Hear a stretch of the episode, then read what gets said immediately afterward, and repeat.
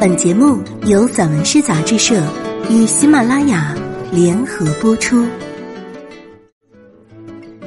散文诗，一本可以听的杂志，纸本一样精彩哦。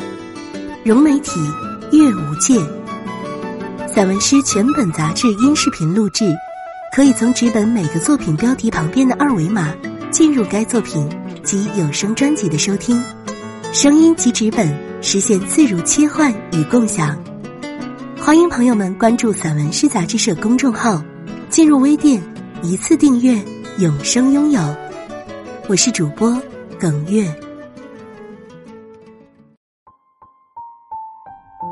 七姑娘观影，主持人七姑娘。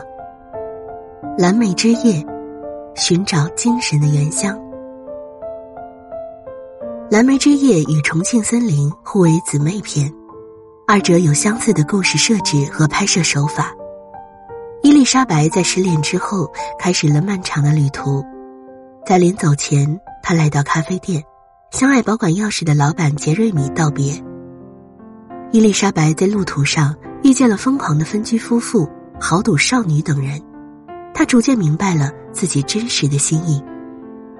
在蓝莓之夜中，王家卫将他惯用的大量独白转化成西方观众更习惯的电影表达方式，即情节和图像语言。主人公一路遇见不同的人，最终回到原点，那个卖蓝莓派的咖啡店。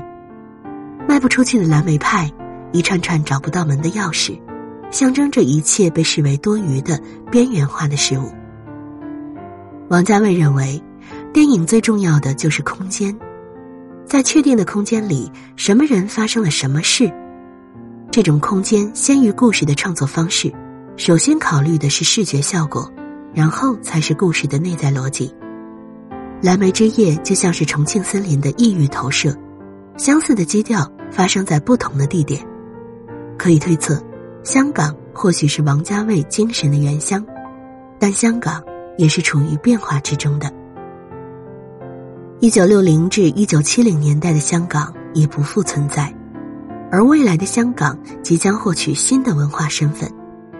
王家卫决定将一些故事发生的具体地点设置在相对破败的旧的地方，比如《旺角卡门》中阿杰的家，《阿飞正传》中旭仔的家。